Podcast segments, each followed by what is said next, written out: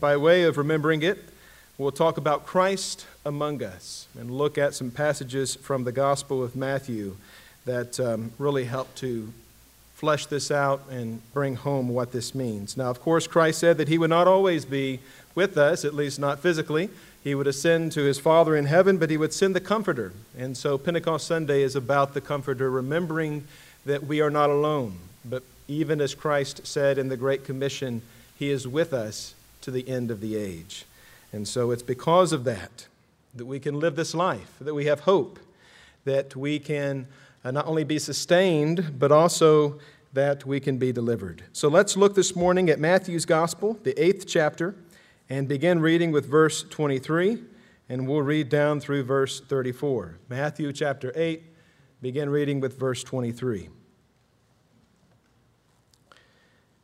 And when he got into the boat, his disciples followed him. And behold, there arose a great storm on the sea, so that the boat was being swamped by the waves. But he was asleep. And they went and woke him, saying, Save us, Lord, we are perishing. And he said to them, Why are you afraid, O you of little faith? Then he rose and rebuked the winds and the sea, and there was a great calm. And the men marveled, saying, What sort of man is this, that even winds and sea obey him? And when he came to the other side, to the country of the Gadarenes, two demon possessed men met him coming out of the tombs, so fierce that no one could pass that way. And behold, they cried out, What have you to do with us, O Son of God? Have you come here to torment us before the time? Now a herd of many pigs were feeding at some distance from them. And the demons begged him, saying, If you cast us out, send us away into the herd of pigs. And he said to them, Go. So they came out and went into the pigs, and behold, the whole herd rushed down the steep bank into the sea and drowned in the waters. The herdsmen fled, and going into the city, they told everything, especially what had happened to the demon possessed men. And behold, all the city came out to meet Jesus, and when they saw him, they begged him to leave their region. Let us pray. Our Father, we give you thanks for your word. We give you thanks for God the Son and God the Holy Spirit. We thank you that even as we remember the birth of your church, as we remember the giving of the Comforter, and how desperately we rely on Him. We come now to your word and pray that the Holy Spirit, with your word, would make its truth relevant to our hearts, would transform us, shape us, mold us into the people that you've called us to be. Open our ears, open our hearts, open our minds. We pray this in Jesus' name. Amen. Christ among us. Matthew's gospel really takes us on a journey into the life of Jesus. He's careful to show in the first part of his gospel the word of Christ, particularly in chapters 5 through 7, where he's talking about teaching about the, um, the Beatitudes and other teachings of Christ. He demonstrates to us the word, the message of this Redeemer. And then in chapters 8 and 9, he demonstrates the work of Christ. And so he is teaching all that would read that Christ is who he says he is, that through his word and through his work, he has declared himself to be the Son of God. And then, of course, his word and work substantiates that. At the beginning of chapter 8, Matthew relates how Christ cleansed a leper. We see this in verses 1 through 4. Lepers were people that you should not touch, and yet Christ touched him. He was not afraid to go where no one else was willing to go. He cleansed this man and restored him to health. Then he offers Matthew offers an account of a centurion servant, a Gentile, who was healed at Christ's command. That's verses 5 through 13. Next, he describes the healing of Peter's mother in law in verses 14 through 17. Then he gives us an interaction between Jesus and two would be disciples one who wanted to follow Christ and was informed of the great cost that that would bring, and another who'd rather take care of his father. We see that in verses 18 through 22. But in each of these stories, Matthew is demonstrating to the reader, to the audience, Christ's authority over sickness and the call to follow him. That ultimately, the, the call to be a disciple, to follow Christ, is one that originates with Christ himself. And then in the section that follows that we just read, verses 23 through 9, verse 8, Christ reveals his authority over three things one, over despair, two, over demons, and three, over disease. But we'll take just the first two stories as our text this morning and spend some time seeing what Christ reveals in these passages. Ultimately, we see that Christ is victorious over nature and he's victorious over the supernatural. That he's declared to be the Son of God because, after all, he created the world, he governs it by the word of his mouth and also that he has power over principalities, things unseen, the devil himself. Why is this significant? Well, ultimately, it's significant because of what it says about him that Christ is indeed God, that he is the Son of God. Even as John says in John's 1, uh, John 1:14 when he says that the word who was in the beginning became flesh and dwelt among us and we beheld his glory the glory as of the only begotten of the Father. Secondly, it is significant because of what it says to you and I, his disciples. So uh, we'll look at three things this morning. First is Christ, his presence sustains, delivers, and offends. The presence of Christ sustains, delivers, and offends. Let's first look at the presence of Christ that sustains. We see in chapter 8, verse 23 through 27, a story that begins in a very mundane way. Christ enters a boat, and his disciples follow him. After all, that's what a disciple does you follow your master. Now, there's much that we can say about being a Christ follower. These particular men were fishermen, and so they were not out of their comfort zone. They were familiar with the Sea of Galilee, they grew up near it, they fished on it. They were familiar with the storms that seemed to come out of nowhere and threatened their very existence. And so they were not, at this point, out of their comfort zone. And so as they enter the boat, the story continues that a great storm occurred at sea. We know, by the way, that Christ wanted them to reach the other side because he tells us as much. He tells them as much in verse 18 of chapter 8 begins by saying, Now when Jesus saw a crowd around him, he gave orders to go to the other side, the other side of the Sea of Galilee. So he already informed his disciples of his intention where he was taking them. He disclosed to them their destination. And as they enter the boat with Christ, a great sea or a great storm arises. Verse 24 says, And behold, there arose a great storm on the sea, so that the boat was being swamped by the waves. But, there's an interesting conjunction, he, Christ, was asleep. And they went and they woke him, saying, Save us, Lord, we are perishing. And he said to them, Why are you afraid, O you of little faith? Now, a seasoned fisherman the disciples would not have been surprised by such a storm. They knew that this was a possibility. But what does seem to surprise them, and this is noteworthy, is the response of Christ. What Christ was doing in the midst of this storm. In fact, it even makes them, it seems to make them a bit angry. The text reveals that Matthew says he was asleep, a very short phrase. Mark's gospel when he relays this account, reveals two things about the storm. First, he says that it's so severe the boat was filling with water. And secondly, that Christ was in the stern of the boat, asleep on a cushion.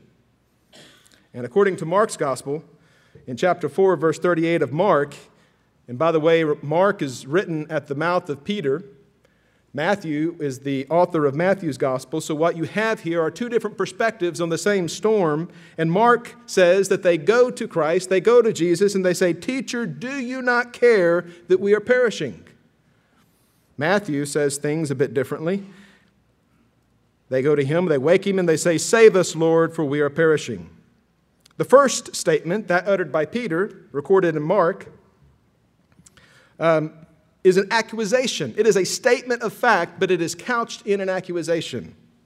And the second is simply a statement of fact. But both accounts reveal that the disciples are questioning Christ's control over what is transpiring.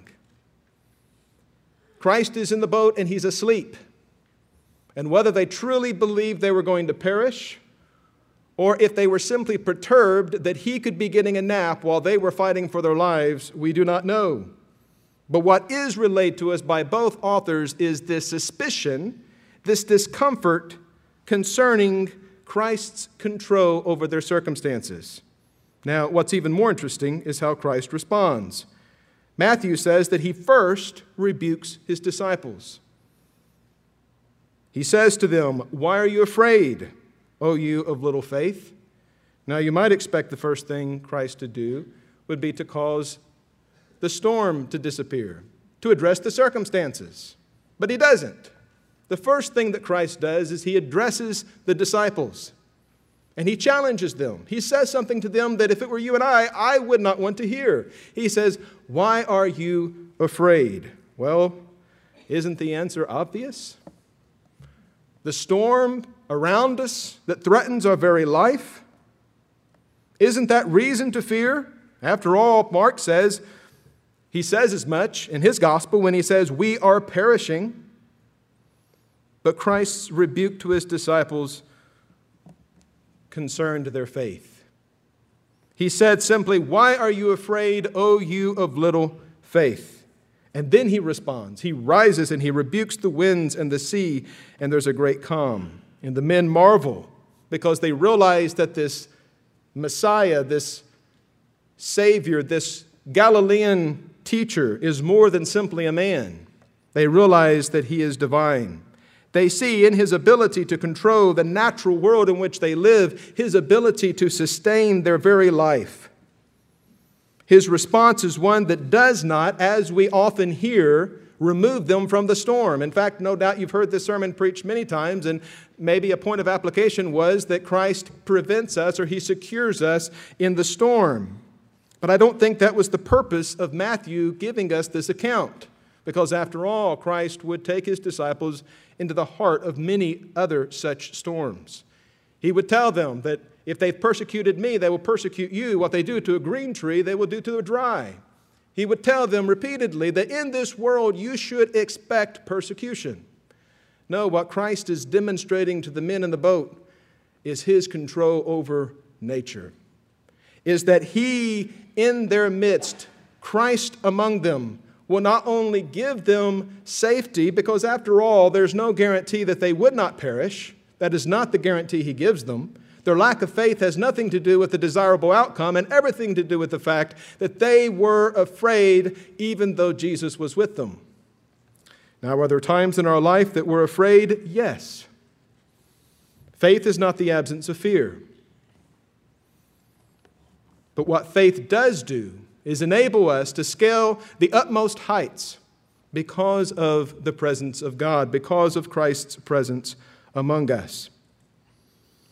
There are often times in our life, in the life of a Christian, where Christ leads us where we don't want to go. In fact, if you look at this first uh, point and you see how that Christ sustained his disciples there on the Sea of Galilee, and you reflect on that, and you realize that Christ sustains us on a daily basis in and out of the vicissitudes of life, you may ask the question well, what does it look like for Christ to sustain me? Well, I believe it looks like three things that I'd like to make as points of application this morning. First, it means that as a Christ follower, regardless of when and where you may live, there are times that He will take us places we don't want to go. I think it is noteworthy that our first story begins with Christ making the move to get in the boat and his disciples simply following. Because, after all, to be a disciple is to follow Christ even to places we don't want to go. But second, Christ responds to us, He sustains us by responding to us in ways that we don't understand. It was inexplicable, no doubt, to the disciples there in the boat why Christ was sleeping in the midst of this great storm. But notice that the Savior, who could not be wakened or was not wakened by his environment, was wakened by his disciples. They cried out to him in their despair, Save us, we are perishing. And his response to them was, Why are you afraid? Because his presence among us may take us where we don't want to go. The Bible never secures us of, of, or assures us that we will be secure to the point of never suffering, of never experiencing trials and tribulation. To the contrary, it says that we will. But his presence among us sustains us so that even in the midst of suffering, even in the midst of the calamities of life, his presence is more than enough. His presence sustains, His presence gives life. And even if we perish, and I think here of the three Hebrew children who declared as much when they were threatened by the fiery furnace, and they came to King Nebuchadnezzar and they told him, You can do with us as you will. The God that we serve is able to deliver us, but if he does not, know that we will not bow down and worship your idol. The presence of Christ among his people may not prevent us from going where we don't want to go, but it will sustain us in those difficult places. He will respond to us in ways that we don't understand. And ultimately, thirdly, this is the third application from this passage, He will tell us what we don't want to hear. Instead of addressing our circumstances, first He addresses our hearts. He asks us the, the question, Why are you afraid? All three scenarios when Christ takes us where we don't want to go and he says what we don't want to hear and he responds in a way that we do not expect, all three scenarios are meaningful only because he is with us and he sustains us.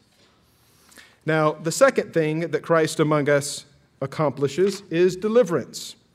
And we see this because if the disciples were uncomfortable in the midst of the storm, they were really going to be out of their comfort zone when they crossed the lake. Because the country of the Gadareans was a primarily Gentile country. And remember that these are all good Jewish boys. But the country of the Gadareans is primarily Gentile. And what makes matters worse is that when they arrive, their welcoming committee is two demon possessed men.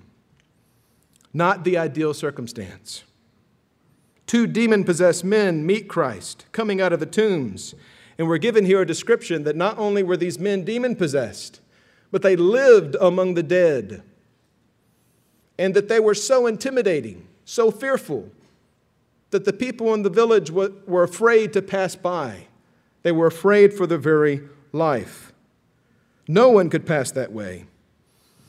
And these men, they cry out, in verse 29, they say to Jesus, when they see him, when they encounter him, they say, What have you to do with us, O Son of God? Have you come here to torment us before the time? They recognized his presence. They trembled at his presence.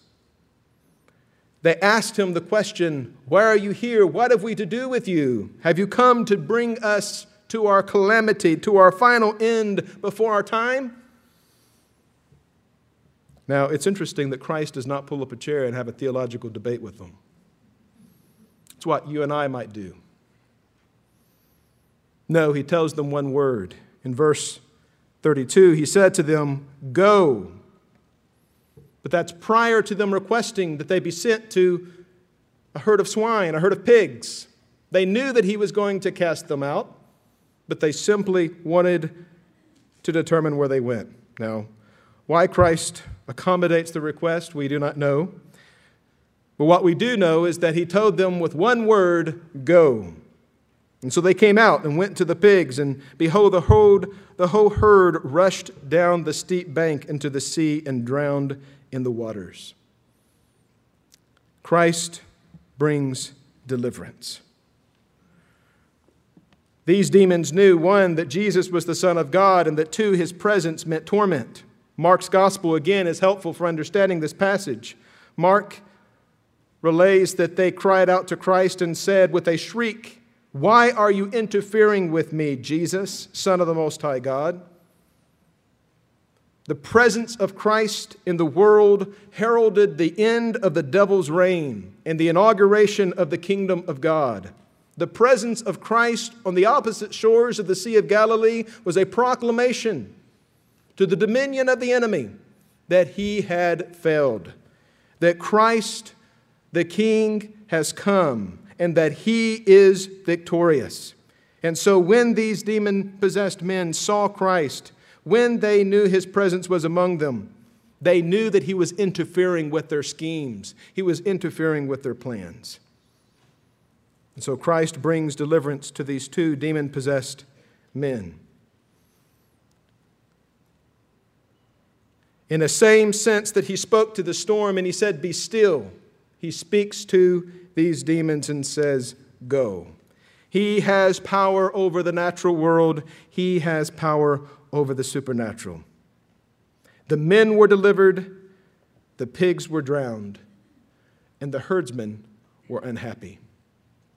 Now, by way of application, we can really say two things about the delivering power of Christ among us. One, Christ is willing to go where others are not. When others were afraid to pass by because they, were, they feared for their own safety, not only was Christ intentional about going there, but he told his disciples in verse 18, that's where we're going. And he had that place in mind. Christ is willing to go where others are not. And two, that Christ loves those whom others have forsaken. These men were outcasts. These men were uncivilized, to say the least. It was impossible for them to live in an accommodating manner among the other village folk. They were cast out, they were shunned, they were demon possessed. Everywhere they went, there was havoc and destruction. In fact, things were so bad that according to Mark, when he's telling us this same story, he says that often they had been bound with chains, heavy chains, and they break them as if they were nothing. No one was able to restrain them.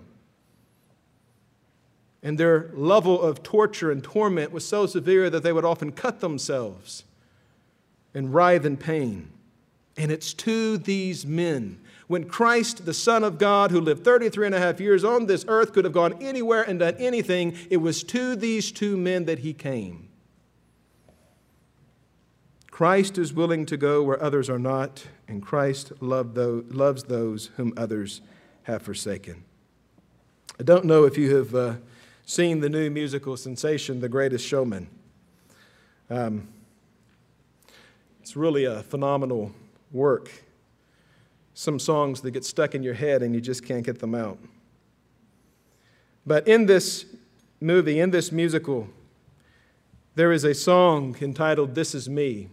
And the lyrics of the song I want to read to you because the first time I heard the song, I thought to myself, the gospel addresses this. Christ addresses this. This is an echo from Eden, from the depths of a human soul suffering under the weight of sin and rejection. And it's exactly to a soul like this that Christ comes and brings redemption. The lyrics of the song, the first stanza say, I am not a stranger to the dark. Hide away, they say, because we don't want your broken parts. I've learned to be ashamed of all my scars.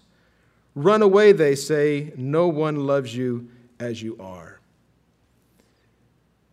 If these two demon possessed men could have sang a song, no doubt they would have sung one very similar to this. Outcasts in society. In this song, we hear the longing deep in the heart of man that summarizes those to whom Christ has come to bring deliverance.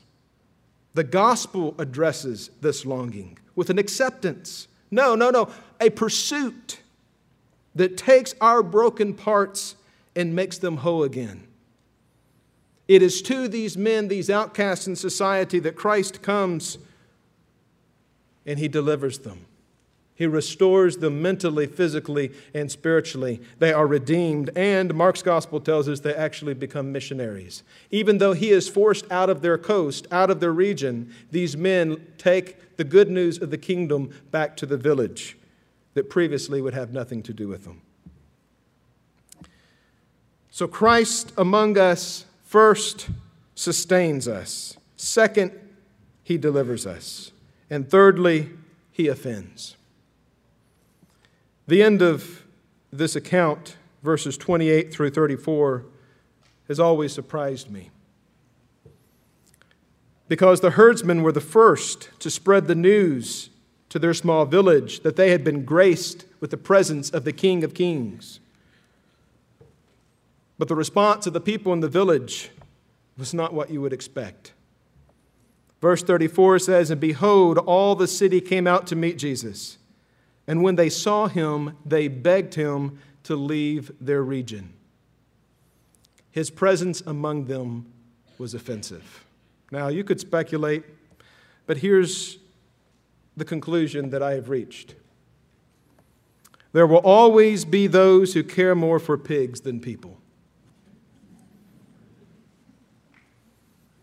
There will all, in, in fact, it has nothing to do with the pigs, and forget the alliteration here. It has more to do with the pocketbooks. That's where it hit home, is it not? If you think about these legion of swine, these 2,000 swine that were grazing nearby, probably one of the foremost indicators that this group of people were not Jews. And yet, when they were destroyed, and these two men who were so desperate, who were so hurting, were delivered, the village was in an uproar, and they said, Jesus, if this is what you do, we don't want you here. If Christ has never been offensive in your life, I question whether you've ever met him. Christ among us as a church, as a people, as a society will offend. The gospel is offensive. In fact, this past week, I was intrigued by the decision that has everyone in an uproar the decision to move the American embassy to Jerusalem. What was interesting is I followed the news outlets and the media were the comments made by some of the major news syndicates concerning the selection of the pastors that were chosen to offer prayers at this event. Now, you can say what you like about the pastors. There are obviously theological differences, but for the most part, they're evangelical. They preach the gospel. And one of the criticisms of one of the journalists was based solely on the fact that both pastors had at some point preached that Christ was the only way to salvation. A message that they the news outlet considered to be prejudicial against other religions. It is. It is offensive, but it's the truth. The truth that Christ is the only way to God is something that from his own lips he proclaimed when he stated, I am the way, the truth, and the life. Is that offensive? Yes. Now, should we be offensive? No. But when we share the truth of the gospel with others, we should not be surprised if there are those who say, We don't want anything to do with that. Jesus, go someplace else. In fact, I would suggest that if that is not the response to some, then we are doing a poor job of communicating the truth of the gospel. So it's not about the pigs, it's about the pocketbook. And let me just very quickly extrapolate on what I mean by that. These people had a kingdom of their own. And it's always been eerie to me how similar the response of the village folk was to the response of the demons. The demon said, Are you here to judge us, to torment us before the time? Are you here to mess with our party? Are you here to tear down our kingdom? And in a very similar way, the town people said, we don't want you here. Because Christ among us is offensive. Christ among us will destroy our status quo. Christ among us will unravel the very fabric of our own kingdom building. Because there's only one king, and that king is Jesus. And there is only one kingdom, and that kingdom is the one in which he and he alone reign supremely on the throne. But our desire whether spoken or unspoken, is often to dethrone him and put ourselves in his place. Earlier, I referenced the Great Commission. I said how that Christ in Matthew 28 20, when he ascended, he promised his disciples, he said, Behold, I am with you always to the end of the age. And as we ponder as we think, as we prayerfully consider what this means for us as a people, we will conclude, even from these two stories, we will conclude that Christ among us sustains. And that sustenance may not look like we anticipate, but it will always bring deliverance. It will always bring life. And that also Christ among us offends. It is his kingdom or no kingdom which is why when he's teaching about possessions, he's teaching about your pocketbook, what he says is seek first the kingdom of God and his righteousness, and all that we have need of will be added to us. So his presence among us sustains, it delivers, and it offends. Let us pray. Gracious Father in heaven, as we are reminded through the gospel, of Christ, of his mission. As we are reminded of these stories from Matthew, of when our Lord Jesus walked the earth and calmed the raging sea, as we are reminded of, of Christ and his intent to go to the country of the forsaken, of the Gadarenes, and to deliver these demon possessed men, and even as we are reminded of the response of the townsfolk we see in our own heart, in our own lives, how that you, Lord Jesus, have called us to be disciples. You will sustain, you will deliver, and you will offend. And we pray, O oh God, that you would crush us on the altar of Christ's sacrifice, and that you would take our lives and use them for your kingdom purposes. We pray this in Jesus' name. Amen.